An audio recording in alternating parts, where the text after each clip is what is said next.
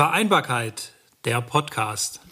Hallo und herzlich willkommen zu unserer zweiten Podcast-Folge. Mein Name ist Daniela Müller und ich bin Mitarbeiterin des Bündnis für Familie Heidelberg.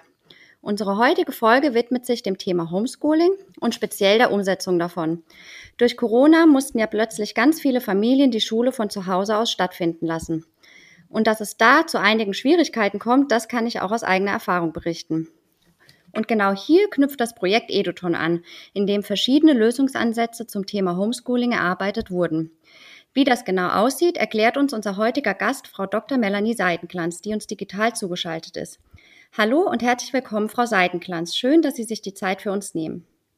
Hallo, ich freue mich, dabei zu sein. Danke für die Einladung. Sie arbeiten ja zusammen mit anderen an dem Projekt Transfer Together. Das ist ein Kooperationsprojekt der Pädagogischen Hochschule Heidelberg und der Metropolregion Rhein-Neckar GmbH. In letzterer sind Sie auch regionale Transfermanagerin im Bereich Bildung und Arbeitsmarkt. Und auch Sie selbst haben 2 Kinder im Kindergarten- und Krippenalter. Das heißt, auch für Sie spielt wahrscheinlich auch gerade jetzt die Vereinbarkeit von Beruf und Familie eine große Rolle, oder? Ja, also Ihre Frage trifft es voll auf den Punkt. Also die letzten, ich glaube, es waren jetzt 9 oder 10 Wochen, die waren auch für unsere kleine Familie sehr hart. Mein Mann und ich, wir haben beide am Anfang im Homeoffice gearbeitet mit 2 kleinen Kindern. Unsere große Tochter ist 3,5, unser Sohn ist 8 Monate alt und das war gewiss nicht einfach. Wir haben sozusagen auch manchmal im Wechsel gearbeitet. Wir haben zu Zeiten gearbeitet, an denen wir eigentlich auch nicht arbeiten wollten, am Wochenende, am Abend. Also Familienleben war da wenig drin. Da ging es uns so wahrscheinlich wie vielen anderen Familien in dieser Republik. Und seit letzter Woche dürfen die Kinder in die Notbetreuung gehen. Und ich mache mit unserem jüngsten Sohn gerade eine Eingewöhnung. In Corona-Zeiten ist das auch etwas anders als sonst. Ja, das kann ich mir gut vorstellen. Da haben Sie ja alle Hände voll zu tun. Und bei vielen Familien kommt eben zu der Betreuung oder zu diesem Betreuungsproblem auch noch das Thema Homeschooling hinzu. Das heißt ja im Endeffekt, dass der Bildungsauftrag ein Stück weit auf die Eltern übergeht. Die Schüler müssen selbstständiger arbeiten, haben viel mehr über digitale Medienunterricht und auch die Lehrer haben keinen direkten Kontakt mehr zu ihren Schülern. Das heißt, es gibt große Umstellungen bei allen Beteiligten.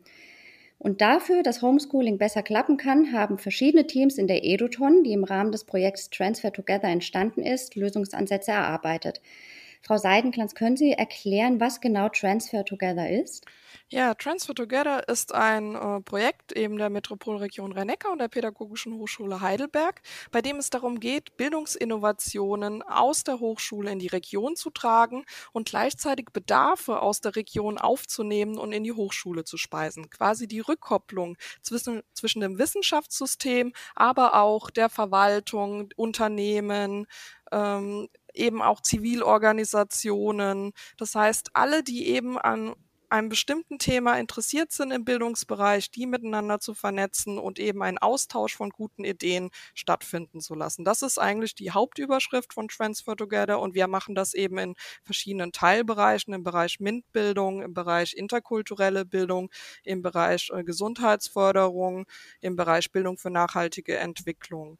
Und so wird versucht, quasi viele verschiedene Netzwerke zu schaffen, damit viele gute Ideen, die in der Hochschule entstehen, in dem Fall der Pädagogischen Hochschule Heidelberg, eben in die Region finden, zu den Menschen, die auch einen Bedarf haben. Und so sind wir auch ein Stück weit auf unseren Eduthon gekommen.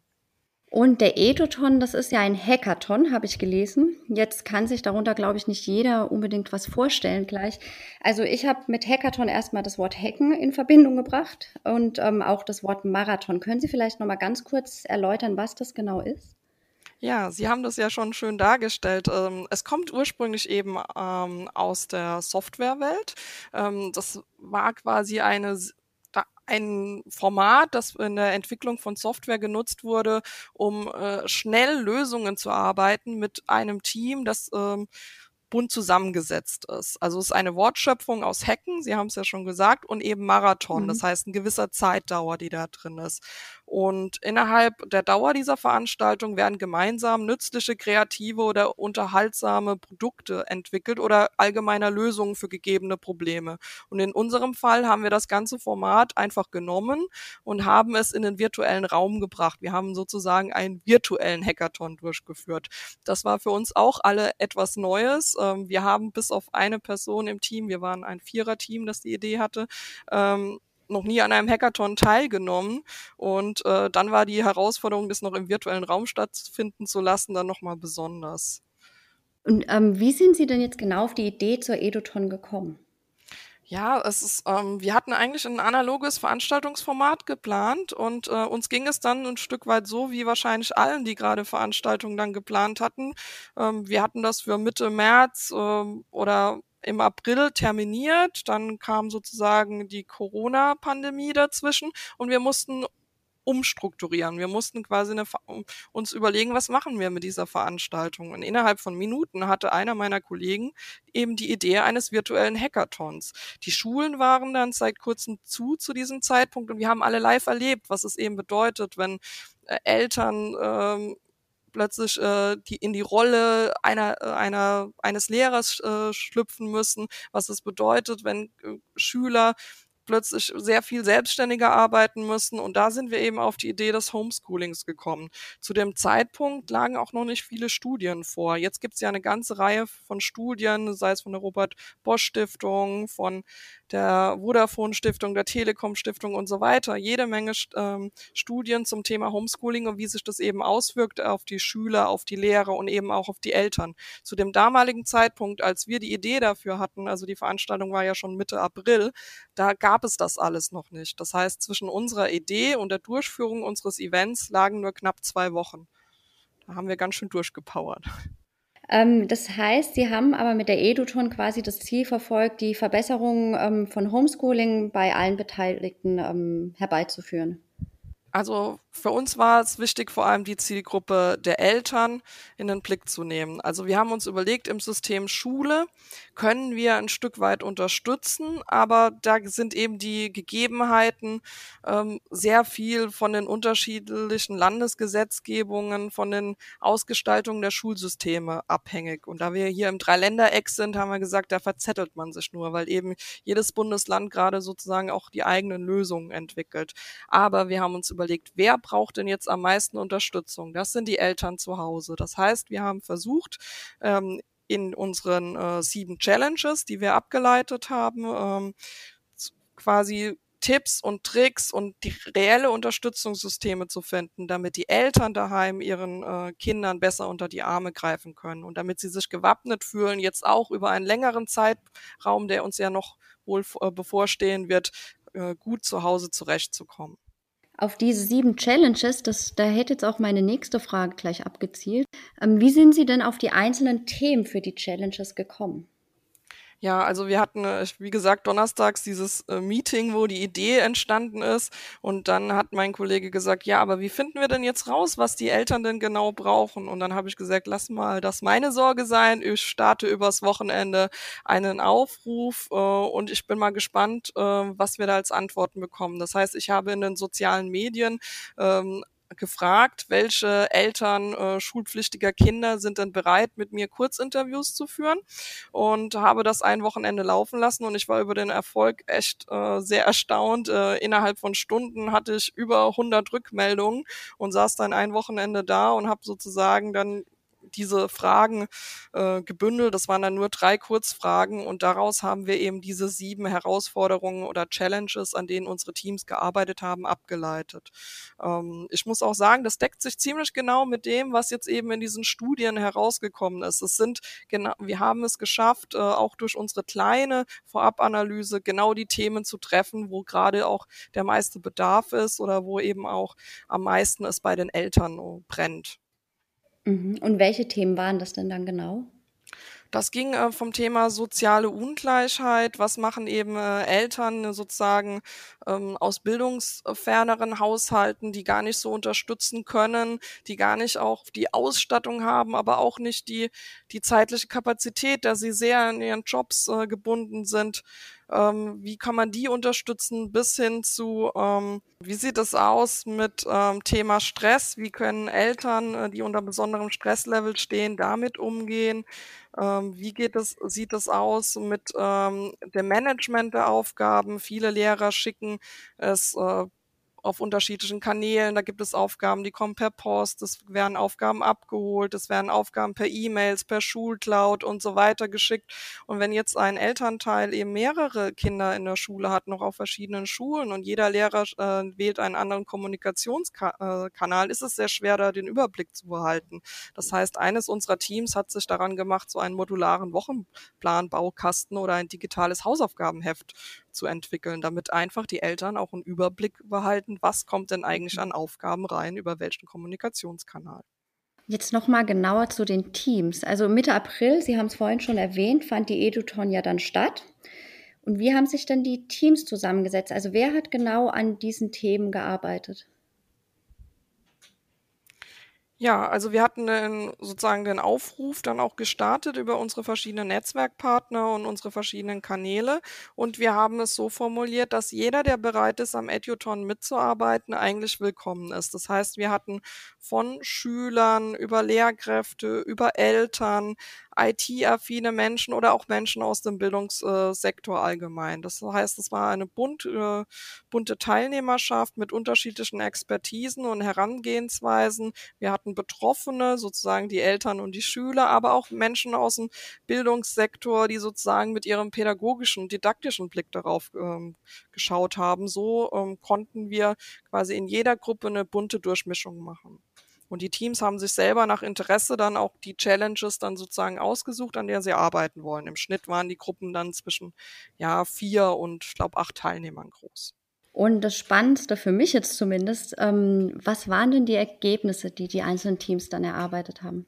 Ja, die Ergebnisse, die waren sehr unterschiedlich. Das reichte von einem modularen Wochenplanbaukasten für Grundschüler, weil eben Grundschüler ja besondere Unterstützung brauchen bei der Strukturierung von Aufgaben, über eine Konzeption einer App, wo man das Stresslevel innerhalb einer Familie messen kann, über ein EduBuddy-Network, also was bedeutet das, wenn quasi Haushalte, wo man sozusagen nicht die Unterstützungsleistungen hat und Schüler da besondere Unterstützung brauchen, also so ein Pool von Freiwilligen, der da zur Verfügung gestellt wurde. Ein digitales Lernbaukastensystem wurde entwickelt. Oder auch so, es gab sogar die Idee einer KI-basierten Chatbot. Aber das ist natürlich etwas sehr Aufwendiges. Das ist dann sozusagen im Konzeptionsstatus verblieben. Ja, das kann ich mir gut vorstellen. Sie haben dann am Ende der Eduthon auch einen ersten Platz gewählt. Können Sie noch mal kurz sagen, welches Team es denn auf den ersten Platz geschafft hat und warum oder was hat dieses Team so besonders gemacht, dass Sie gesagt haben, dieses Team hat den ersten Platz verdient? Ja, also wir haben uns quasi vorher als Jury Gedanken gemacht, auf was es uns ankommt. Das heißt, wir haben alle eingereichten Vorschläge. Die Teams hatten ja 30 Stunden Zeit, um an ihren Challenges zu arbeiten, und haben dann sozusagen ihre digitalen Whiteboards, auf denen sie gearbeitet haben, mit den Ergebnissen eingereicht. Und die haben wir bewertet in 4 Kategorien. Das war die Methodik und Verständlichkeit, der gesellschaftliche Mehrwert, also wie lassen sich die Ergebnisse in der Praxis anwenden, hilft es den adressierten Zielgruppen, den Innovationsgrad, wie hoch ist die Originalität der entwickelten Idee, und eben auch die Umsetzbarkeit. Wir wollten eben auch Ideen, die direkt sozusagen raus zu den Eltern können, raus zu den Schülern und sozusagen wirklich genutzt werden können. Und gewonnen hat das Team 9 Tipps für Self-Empowerment deiner Schüler. Da geht es darum, dass Hilfestellungen und Tipps für einen gelingenden digitalen Unterricht erarbeitet wurden, der die Schüler motiviert und die Lehrkraft gleichzeitig auch nicht überfordert. Das war unsere Gewinnergruppe, und die sind da jetzt auch sozusagen schon, haben einen digitalen Leitfaden dann auch erarbeitet und bringen sozusagen ihr Produkt jetzt gerade auch schon raus. Ah, schön. Das wäre jetzt nämlich gleich meine nächste Frage gewesen. Wie ist denn mit der Umsetzung der einzelnen Ergebnisse, die ja jetzt ganz toll sind, wie es denn da aussieht?